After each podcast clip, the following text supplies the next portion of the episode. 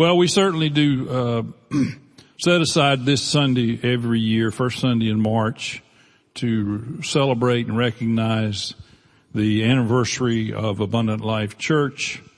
And uh, today we celebrate 39 years as a church, having begun in Brother Fisher's living room in 1984.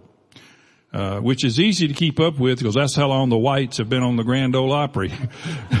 they celebrate the same anniversary every year. Um, and so we get together and just try to have a special day. Uh, we've done various things over the years. Two or three years ago, you remember we had Bishop Bobby Sanders here, and uh, whoever was on the was it you James on the video camera that day? Whoever it was had a hard time keeping up with Brother Bobby.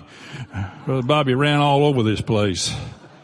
And, uh, but we just, we, just try to make it a special day and it certainly is special. I've often said three of my best friends in the world are Chuck Groover, James Hambrick, and Tim Bryant. And uh, they're all three here today except Brother James had to go work. He's got to go preach at Cloyd's Cumberland Presbyterian Church this morning. He's got to. He, he gets to. And of course, Brother Chuck is here, but I got to recognize my brother Tim Bryant. Wave your hand, Tim. Everybody knows Tim. These are these are three of my brothers from different mothers, and uh, I've always counted them as, as some of my closest friends, and still do. And uh, so I was thinking and praying about what to do today and how to make this special. And of course, it's already been special, but it's about to get more special. And of course. Um, when I met Chuck Groover, he was the, the new pastor of Victory Baptist Church, and at that time they were meeting right across the street here at what was then the Mount Juliet High School. And uh, so we became friends over the years and have remained friends. Matter of fact, somebody saw me and Chuck and James standing together early. They said, "What are y'all doing? Going to play golf?" Well, we do a lot of that together. But uh, but I invited Brother Chuck because Chuck's a man with the word in his mouth. As, as has been said earlier, he pastored Victory Baptist Church for many years, and uh, and is currently the the uh, transition pastor. In my old days, we'd call it interim, I think, but uh, at Lagardo Baptist Church, which is almost in my wife and I's backyard. We could walk out our back door almost and walk over to him, but. But I wanted him to come and not just share the Word of God, which that's the most important part, but to share his heart with you. And for some of you who don't know Brother Chuck, today you get a chance to meet him. Let's welcome the man of God, Brother Chuck Groover.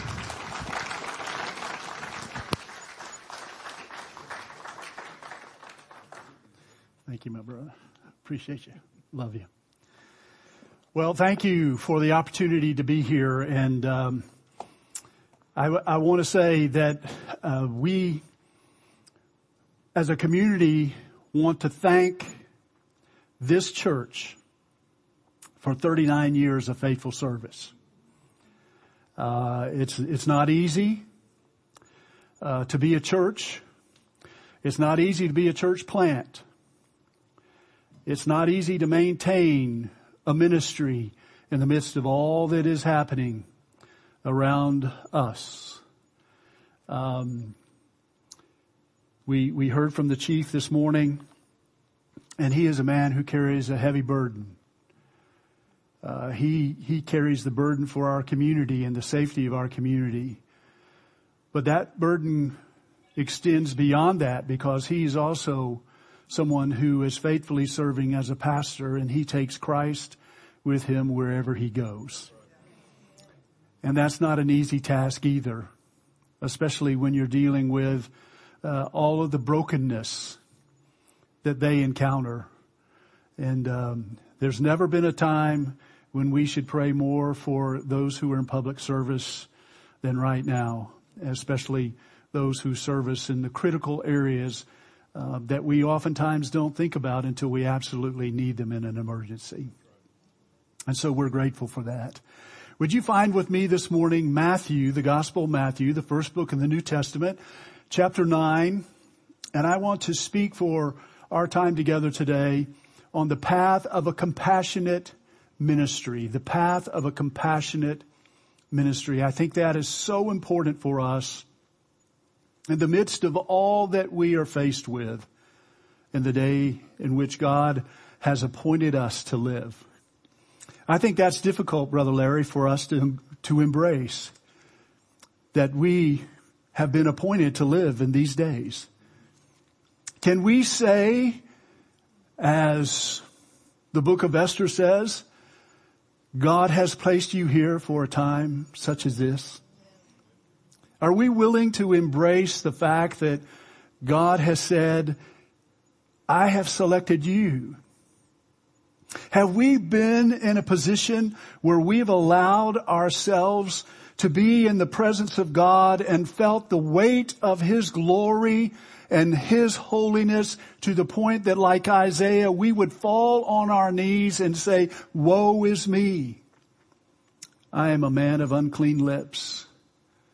And in that repentance and in that confession, would we allow the, the very presence of God to touch our lips, to empower us so that when He says, who will go? We will say, here am I, send me. I, I want to remind us today that God has called us, all of us. He wants us to go in His name. He wants us to go in His name. Someone asked me a while ago, um, well, how's retirement? Well, I, I tried to help the folks at Victory understand that there is no retirement. There's just reassignment. And while my schedule is different, and while the things that I'm called upon to do now may be a little different, they still, I pray, are in the name of the Lord. And so we have all been given a calling. We have opportunity. And the reason that this church sits on this location is because God had in his heart before the foundation of the world that in Christ Jesus you would do good works. Amen. And so how do we find that path to a compassionate ministry? Look at Matthew chapter 9 verse 35. Matthew chapter 9 verse 35. Jesus has been going around the Galilee. He has been ministering to the crowds. He's been caring for the folks. He's been healing the sick. He's been touching the demon possessed and setting them free. Crowds were just gathering, coming, coming, coming, and they just kept coming. And here's the path to a compassionate ministry. Listen to the word of God today. Jesus continued going around to all of the towns and villages, teaching in their synagogues, preaching the good news of the kingdom, and healing every disease and every sickness. When Jesus saw the crowds, he felt compassion for them because they were distressed and dejected like sheep without a shepherd. Then he said to his disciples, the harvest is abundant, but the workers are few. Therefore pray to the Lord of the harvest to send out workers into his harvest. It's his harvest. Heavenly Father, we come before you now and we ask for your mercy. We ask for your grace. And while some in this gathering may wonder about the preacher that is to preach, I pray there will be no questions about the Savior that saves. And I pray that we will be able to live, to deliver Jesus to all who are here. Whether it is for salvation, whether it is for renewal, whether it is for sending. May we hear you today and Father, may we be, may we be confident in the word that you've given us so that we might embrace the blessing that you intend. And it's in Jesus' name I pray. Amen. Well, I want to say good morning to all of you in the name of Jesus, and I am truly honored for this opportunity to celebrate with you and my close friend and brother in Christ, Brother Larry Granger. As on this occasion, this day, Abundant Life celebrates 39 years, and you've put up with Larry for 22 years, right? Or maybe what I should say is he's put up with you for 22 years. Uh, it's a matter of perspective, is it not? well, today marks a significant event in God's redemption history. It's important for us to note that. For as you reflect on what God has accomplished during the 39 years of Abundant Life's ministry, you will know there is much to celebrate. Still, the significance of this day and every anniversary you will have until Jesus comes is that you stepped out of your comfort zone to raise up your Ebenezer as you recognize that God helped you to say yes to his call to plant a church in Jesus' name right here. And may your tribe increase. Right? Amen. One of, Larry, one of Pastor Larry's favorite television characters, Deputy Barney Fife, may have expressed my sentiments for this day some time ago when he said, of all the nerve. right? Indeed, of all the nerve to think you could begin a ministry that would last in the buckle of the Bible Belt. Now let me see if I have this right. I think I know exactly what people were saying to you in 1984. The last thing we need in Mount Juliet is another church. Right? Did anyone hear that? I know because I've heard the same foolishness four times in my, my life since 1981. It's always of interest to me when others presume to know what God is leading you to do in His name. Uh, if I had listened to others and what they had to say about God's direction for my life, there would not be a journey of ministry that began in 1976. Even those close to you, those who love you the most, can suppose to speak for the Lord.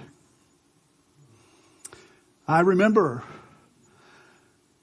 when I went into the room of my parents and told them that I knew God was calling me to ministry. Now don't you tell her, but this is what my mother said to me on that night. Don't make any commitments you can't get out of. What she didn't know was, Larry, it was a little too late for all of that foolishness. All right? I was called to pastor a church in Tallahassee, Florida. I'd been there about two months and uh, another pastor we met at a meeting and he pulled me to the side and he said, I wish you had called me before you came to Tallahassee. I said, why is that? He said, you should have never come here.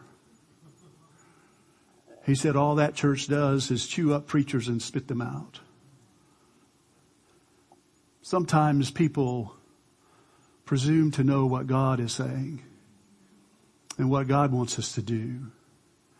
We have to be listening to Him and we have to be a people who have enough confidence in knowing that if God called our name to save us, and then He sealed us to His purpose, and He empowered us with His presence to be able to accomplish anything through Christ who strengthens us, then we need to have the confidence to know when He's speaking to us. There are a lot of folks that are listening to a lot of voices today. And I'm here to say to all of us, it's time that we turned off all the other noise. And we need to open the book. We need to be still and know that God is God and that He is already exalted. He's already exalted. The only issue to be settled is whether or not we will exalt Him. And He has called us to do that. I'm so grateful that you were willing to hear the voice of God and that you continue to hear the voice of God and you continue to represent Christ in our community in a very significant and impactful way. So, I stand before the Lord today to give Him praise for those of you who had, who had the spiritual courage. The spiritual courage to follow His calling as you stood on His word and walked in His anointing to discover the path of a compassionate ministry that is Abundant Life Church. And I think the Lord deserves a clap of praise for that, don't you?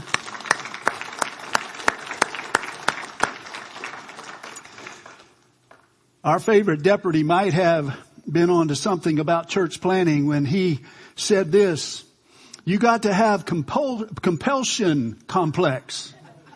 You know, like folks gotta wash their hands at, all day long. That's a hand washing compulsion. While church planting should not require a compulsion complex, it demands people have a compulsion to embrace Jesus' compassion for the crowds he witnessed in and around the Galilee.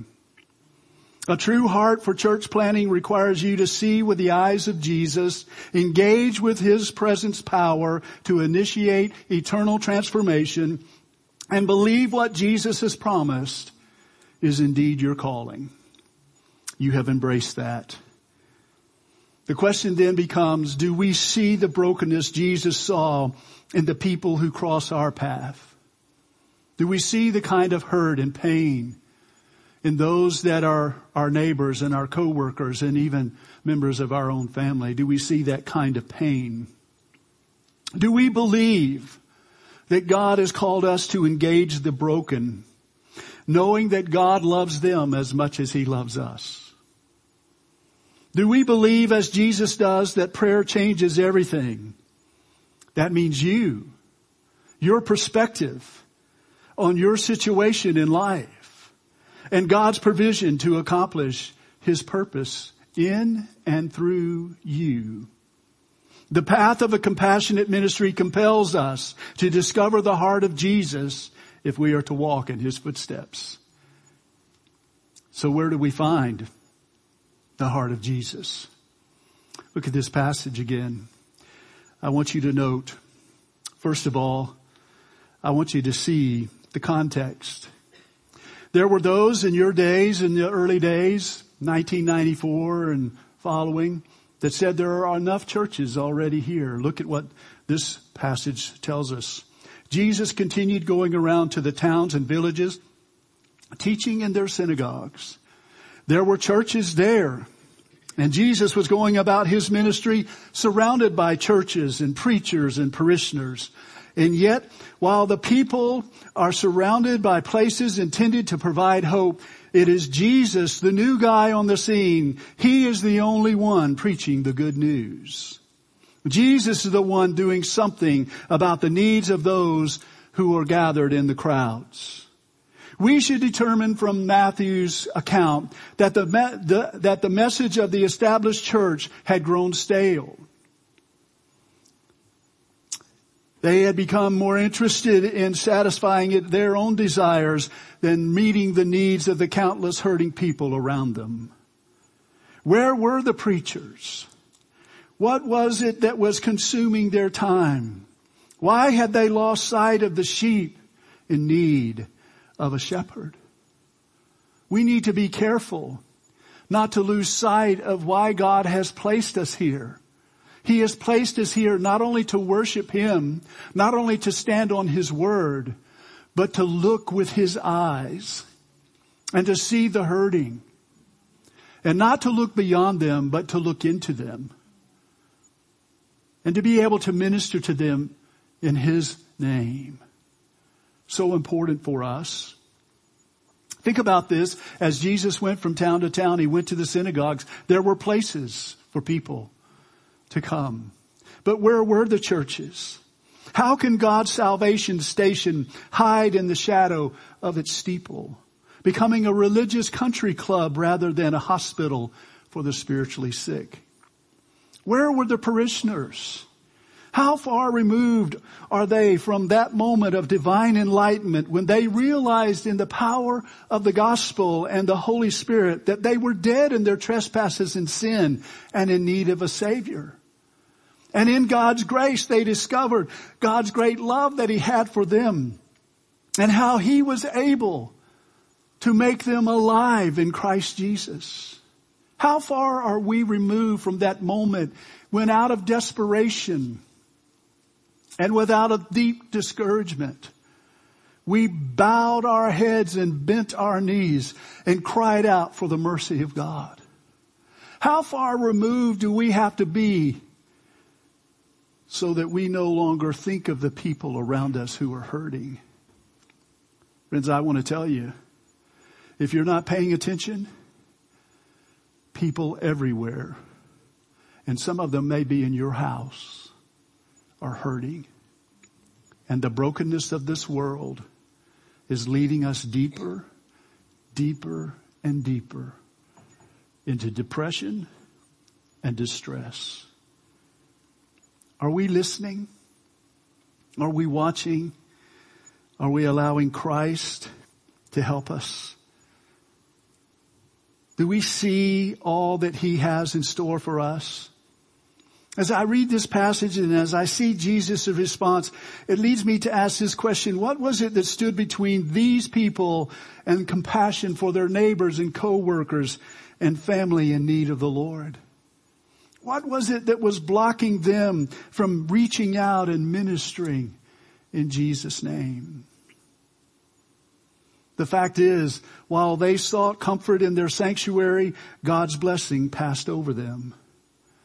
And we would do well to remember that God blesses those who rest in the shadow of His wings, not in the shadow of our stained glass windows. He wants us to go. He wants us to be. His hands, His feet, His mouth. He's called us to this.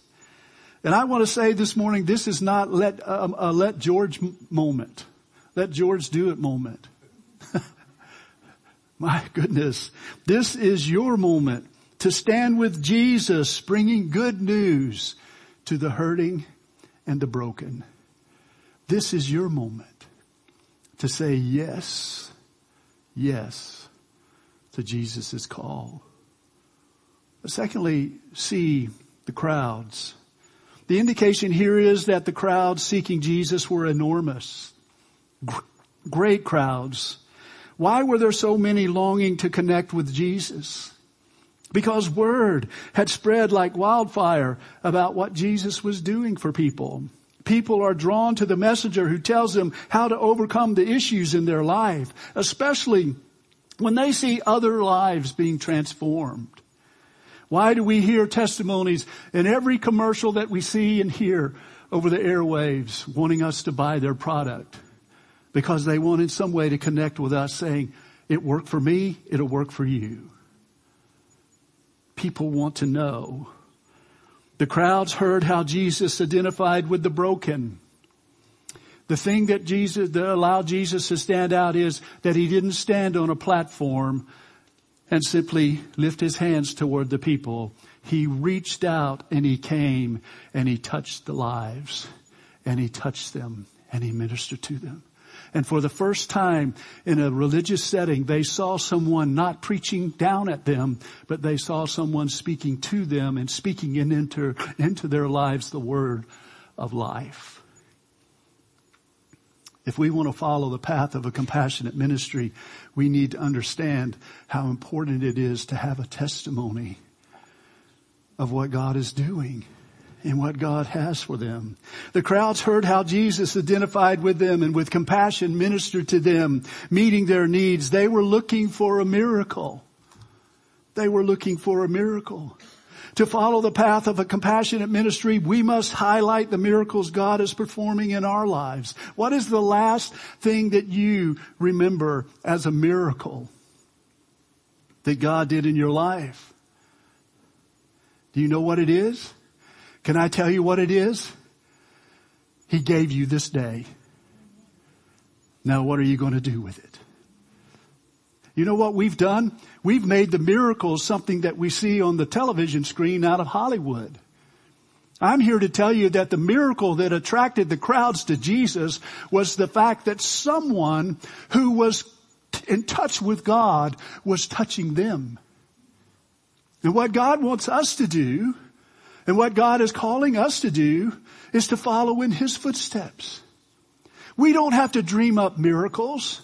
Let's just acknowledge the fact that number one, God is in us. Right? That God is in us, that God is working, that God has a purpose. You're not here just to take up space, to breathe the air. You're here to be an extension of God's salvation and redemptive history. He's chosen you. I hear so many people talk about, well, I was saved to go to heaven. No, you weren't. I'm sorry. If you were saved to go to heaven the moment you believed, you would be in heaven. Right? For heaven's sakes, you're not saved to go to heaven. You're saved to serve the Lord, to honor Him, to minister in His name, to allow people to see what God is able to do when we surrender to Him. And I'm here to tell you today that what folks are listening for and what they're looking for, and I know that the world is trying to convince us that the crowds don't want anything to do with what we're offering. They might not want anything to do with what we're offering, but they're dying to know what Jesus has for them. Right? And so what we need to do a better job of is giving them Jesus. And we don't need to manufacture miracles. We need to simply let people know what God is doing in our lives. There's not a one of us in this room that doesn't have something that is a challenge to you in your life going on at this moment. And as God is walking with you through that, and as He is leading you through the valley, that's your miracle. And what people need to hear is not how lightning came down and led you to repentance. What they need to hear is how you heard the still small voice that called your name. And in the grace of God, through the leadership and the prompting of the Holy Spirit, you said yes to his offer of salvation. And for the rest of your days here among us, you will spend telling the story of how Jesus saves. That's the miracle that those in the crowds are looking for. That's what they're wanting to see. That's what they want to hear. Thirdly, look at Jesus' compassion. Jesus did not turn from the broken. Instead, in this crowd, he had compassion for them. When the crowd became tired and hungry after following Jesus, having compassion on them, the scripture says in Matthew 14, he turned to the disciples and said to them, you feed them. Brother Larry, have you ever had that challenge when you fed, challenged the church and said, it's time for us to do something in Jesus name. You gonna do it. And they're all going, no, no, not us. That's what we pay you for, Brother Larry. Right? I love that passage because Jesus, He looked right at the disciples. And the disciples had just said, do you remember what Jesus said? What they said to Jesus? Send them away so that they can go into town and get something for themselves. Jesus said, no, it's your turn. Now's your time to feed them. And what did they say to Jesus? All we have is two fish and five loaves. There's nothing we can do, Jesus. Jesus said what?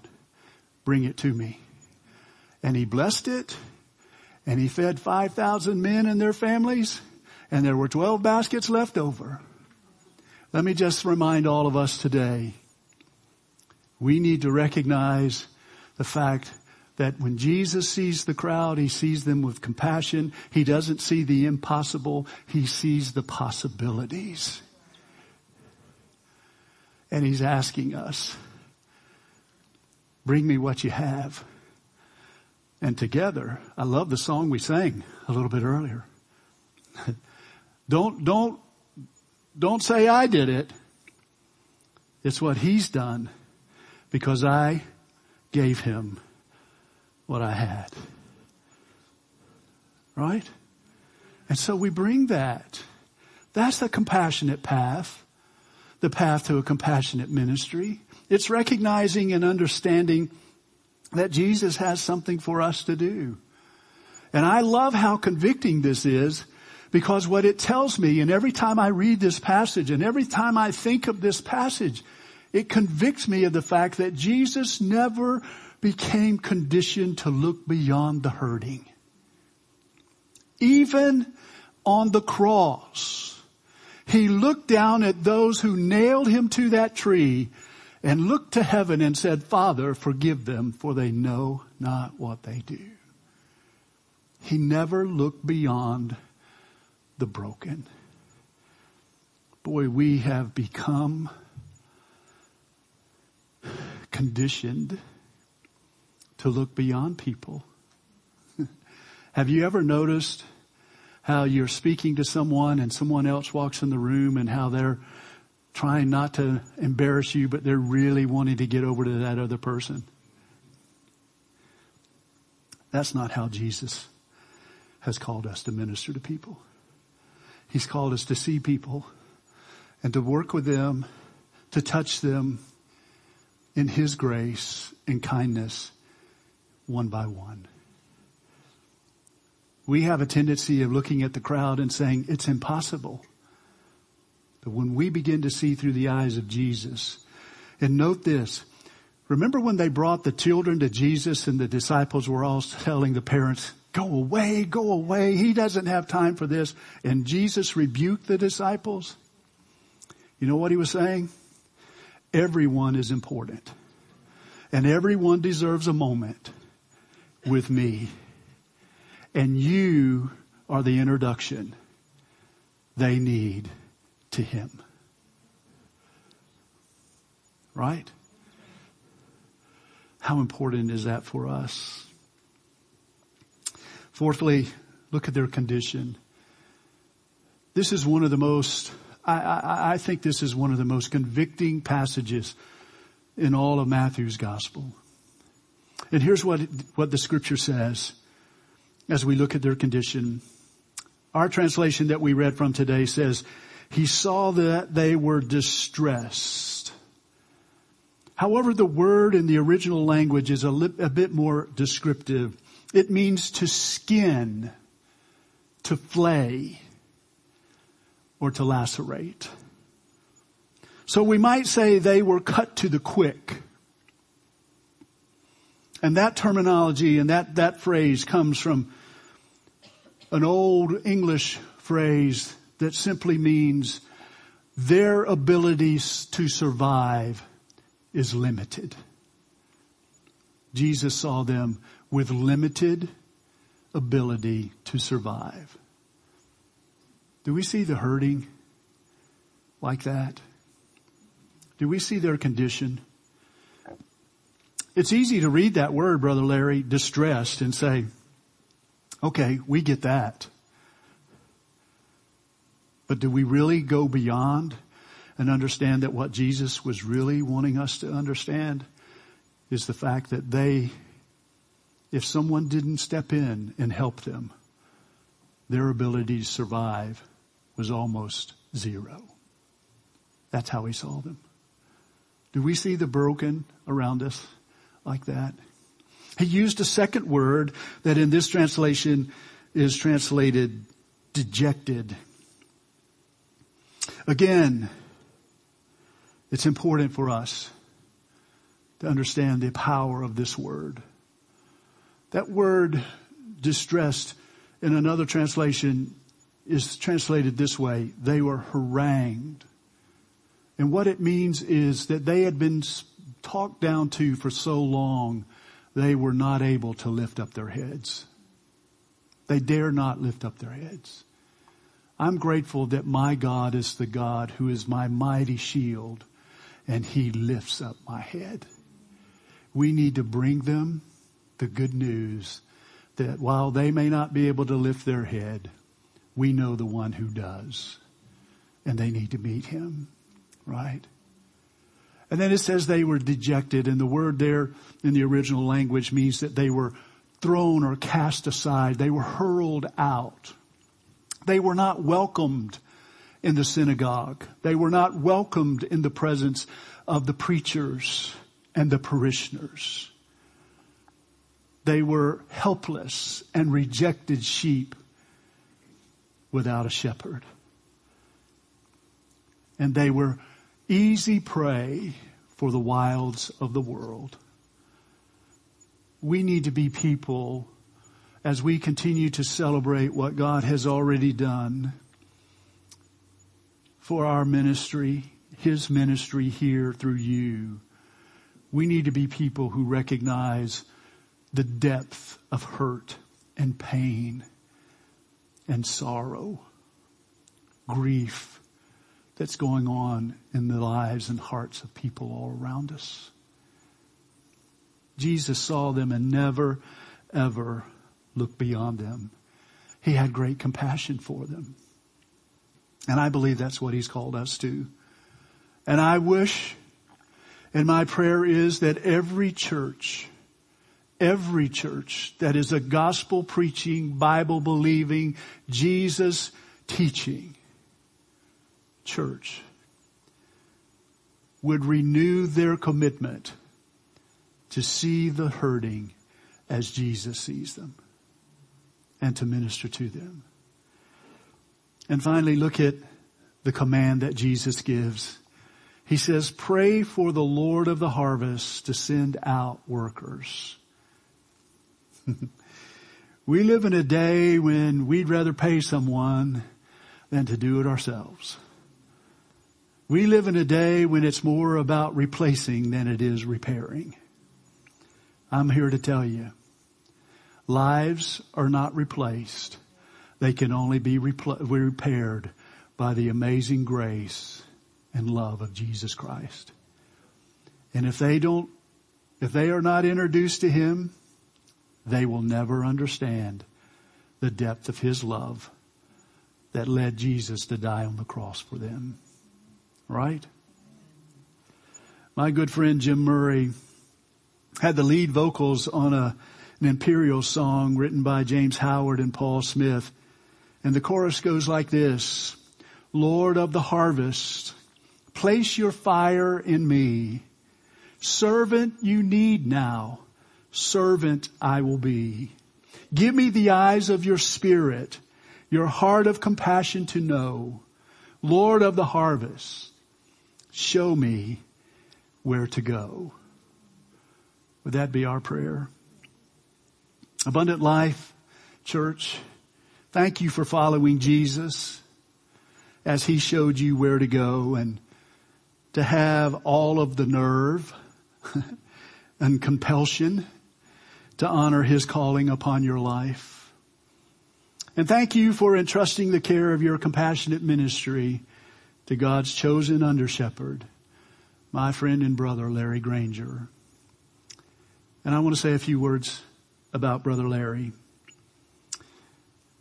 Paul in 2 Timothy chapter 4 verses 1 through 5 tells us that we should acknowledge that God is the author of all things and that what he wants us to do is to focus on the gospel for his purpose and for his glory. So let me say that no true man of God can carry out his calling without the provision of God in his life.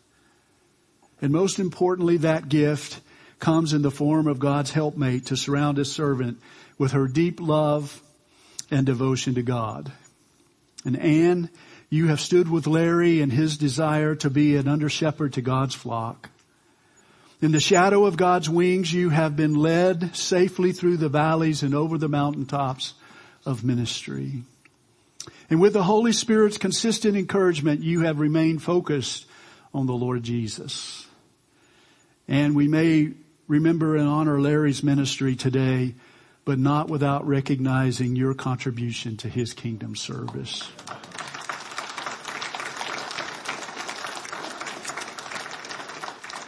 And I say to you, Anne, thank you for allowing all to see a model of a faithful helpmate to God's under shepherd. Thank you for that.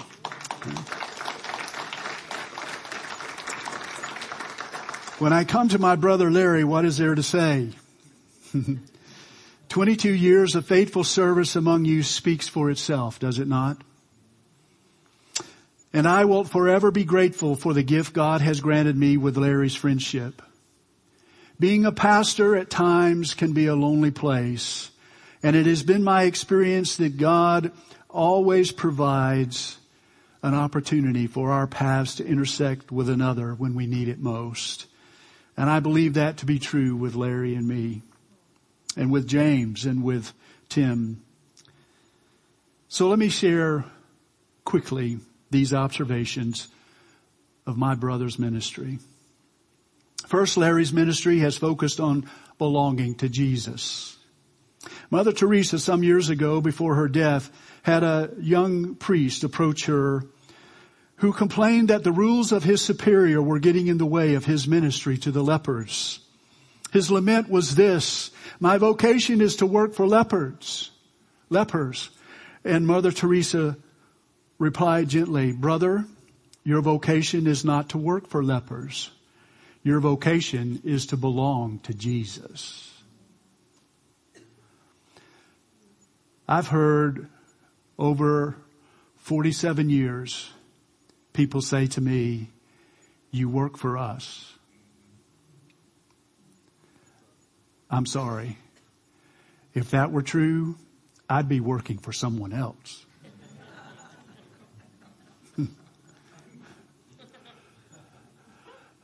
My calling was never to work for the church. My calling has always been to belong to Jesus and to minister to Him. And your pastor has been busy belonging to Jesus. And I'm grateful to God for that, Larry. The greatest gift that He's ever given you during His time among you and leading you is for you to know that he belongs to Jesus.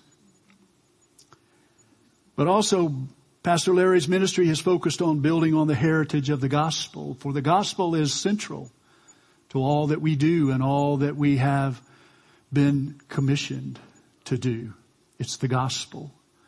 We have a lot of churches that want to build on their talent, on their music, on this or that, but I'm here to tell you the only thing that lasts is the impact of the gospel. And I'm grateful to God that Larry has, for 22 years among you, embraced the gospel as the main thing. His service among you was not established to follow the world. Excuse me. but rather the world was created to follow the church to the throne of God's grace and he has been about that. As an under shepherd to Jesus, Larry has been leading you by example to take up the mantle of leadership in the world that is rightfully yours as a believer and follower of Jesus Christ. And that's to use the gospel. By design as a new creation in Christ, leading by serving others is in your DNA. Larry has faithful built upon the heritage that the gospel brings as we teach and preach Jesus saves. No other institution in the world is designed to lead by serving others but the church of the Lord Jesus Christ. So do not diminish the heritage Larry has built upon by losing sight of who you are in Christ and your role in the work of his kingdom. Larry, thank you for that. Larry's ministry has focused on serving the needs of others. Meriwether Lewis of Lewis and Clark on his 31st birthday wrote in his journal these words, I reflected that I had yet done but little, very little indeed, to further the happiness of the human race or to advance the information of the succeeding generation. And I resolved that in the future I will live for mankind as I have hitherto lived for myself. At the moment of Larry's dedication and consecration before the Lord, he committed to feeding the hungry with the gospel. He has offered the thirsty the, the gift from the fountain that never runs dry. And he has introduced those who were strangers to God to the hope that they will find in Jesus Christ. Larry has clothed those who were naked and exposed to the elements of the evil one to the peace that passes all understanding. And holding your hand when you were sick as he extended the hand of Jesus with his own. He visited you when you were in prison by the grief accompanying life's trials. Indeed, he understood Jesus' call that said, as you have done it unto the least of these, you have done it unto me. Larry, thank you for being faithful to that. And finally, Larry's ministry has focused on a love for the work to which God has called him. Brother Lawrence said that we ought not to be weary of doing little things for the love of God, who regards not the greatness of the work, but the love with which it is performed. Larry has gone about doing his ministry with great love. Because I know Larry loves being a pastor. And God has uniquely gifted him with the personality and the skills to successfully connect with the people God has called him to feed. Larry has been about the ministry of feeding the sheep, just like Jesus told Peter, do you love me? Then feed my sheep. Larry has loved God. He has loved the Lord. And he has been about feeding the sheep. Karl Barth, who like a phoenix rose from the fire of liberal European theology to ultimately call the church back to orthodoxy. Visited the United States and the only time he came to the States was in 1962. And he was asked if he could surmise or if he could wrap up the essence of the millions of words that he had written throughout his career as a theologian. And this was his supply, this was his reply. Jesus loves me. This I know.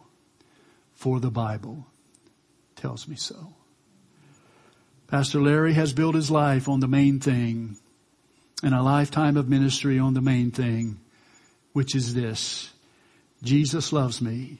This I know for the Bible tells me so. Thank you, brother, for being an example to all of us.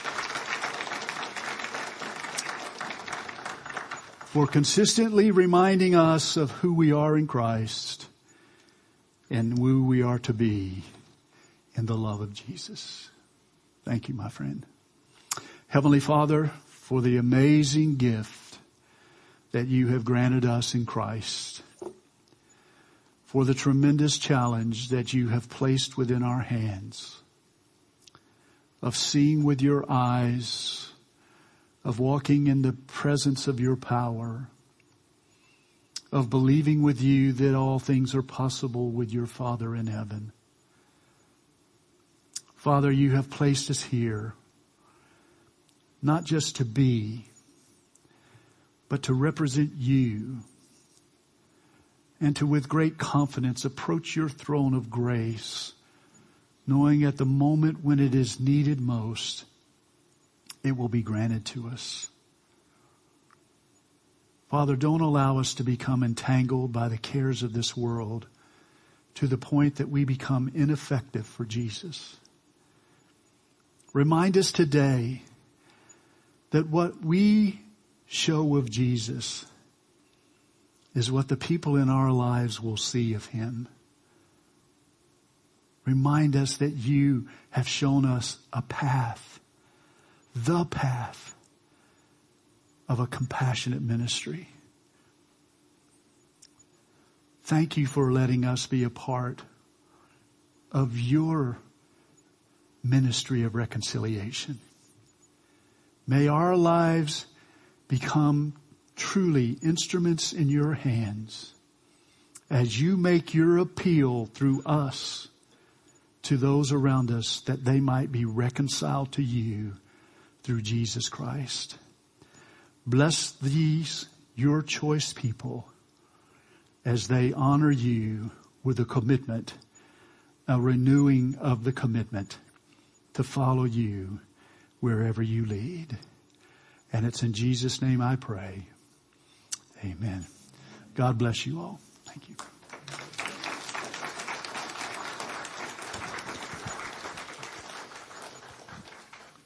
Thank you, Brother Chuck. Checks in the mail. Um, you might get the impression that God's saying to us to go out in the in the field and harvest, and because uh, you know I've, we've been hearing that here for several weeks, and then the last two guest speakers have told you the same thing. So, might want to get a clue that um, it's out there. It's, it's, the mission field is out there, and uh, and I know that you are. I, I say that in jest.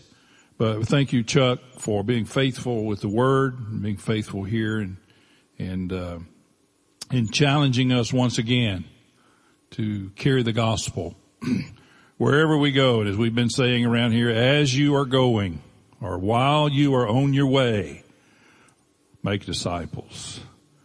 And uh, so we we do uh, celebrate. I was sitting over there thinking uh, next March, uh, I will celebrate 50 years since I was licensed into the ministry, and almost half of it will be right here in this church. And so, and that's a good thing, by the way. And I don't know who's putting up with who, but somehow we're making it.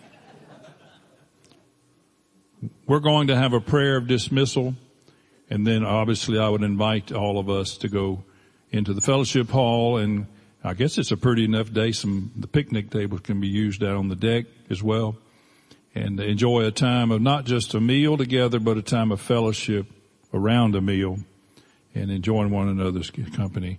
Uh, at some point, it, Sybil didn't make it yet, did she? Okay, Sybil had to teach Sunday school this morning. Can you believe that? People can't come because they're teaching Sunday school. And also, also transporting her parents from Sunday school. So she'll be here shortly and join us uh, around the table. Stand with me.